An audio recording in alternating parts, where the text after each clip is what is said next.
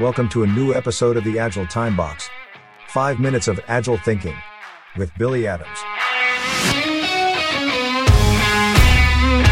Today's topic is Don't invest in perfection, invest in learning.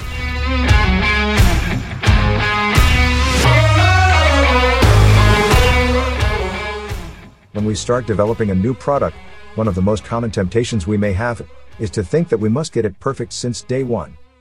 We want to release our product to the market only when we are sure that it is ready to meet all the needs of our end users. It would be fantastic if that was possible. But in reality, no matter how much effort and resources we can invest in research, we will never have the full knowledge of what the users really need until we give them something and they can provide feedback. Of course, we could build our product entirely on the basis of our assumptions and some research. And then, react to the market after the launch. But is this the best way to go? How much effort, time, and money do we risk to waste if we try to create the perfect product all at once? Here is where the principle of MVP comes to the rescue, allowing to avoid potential disasters. MVP stands for Minimum Viable Product. The term was made famous by Eric Ries and his lean startup methodology, and the practice is now commonly used by many agile teams. Nevertheless, misuses are not uncommon. Someone thinks that the MVP is a low quality version of the final product.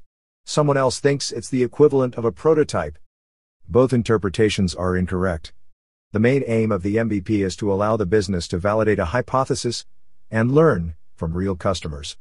It is more like a business equivalent of scientific experimentation.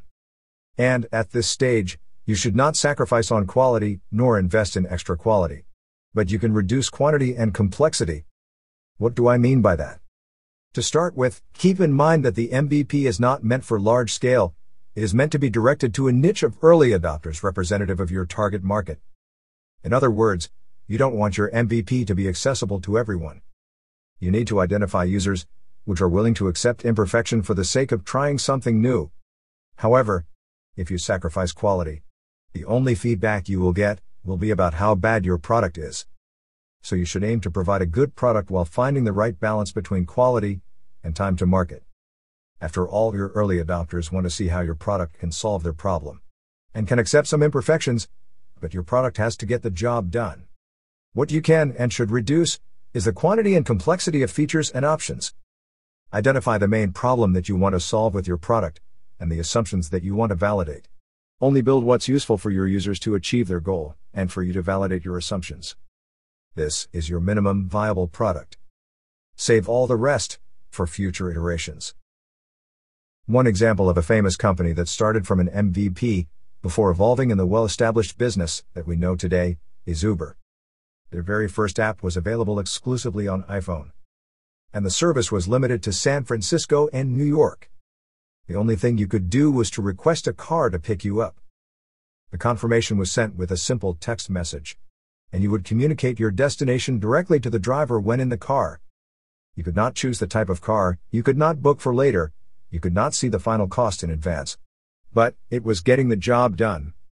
For the first time, it was providing the ability to request a car from your phone and pay with your registered card without worrying about having cash with you. This allowed the business to validate their assumption while listening to their customers. All the features and options available today in Uber come from iterative continuous improvement based on feedback and data analysis.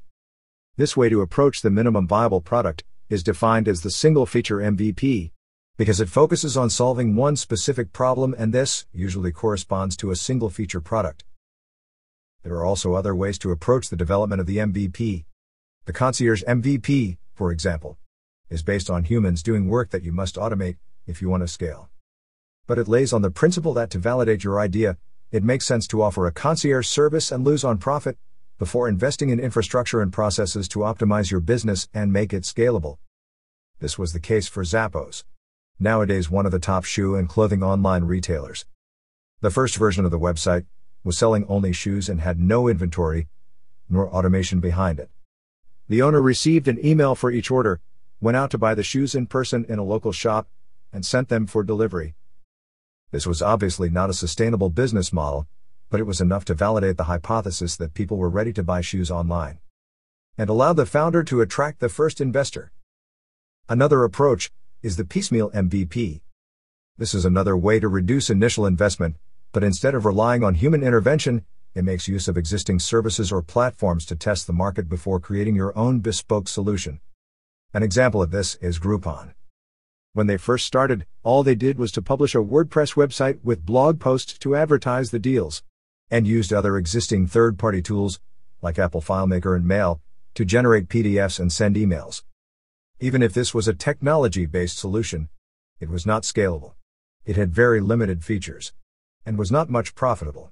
But, once again, was useful to validate the core idea and move to the next step with real world insights.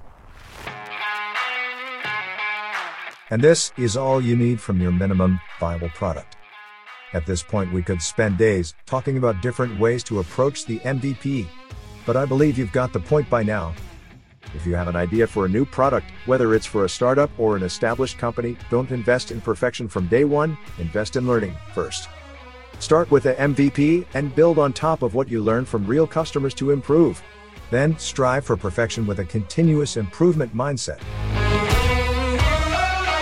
It's now time to thank you for listening and remind you that if you want to contribute to this podcast, make comments or proposing a new topic, you can write us an email to podcast at theagiletimebox.com. See you in the next episode.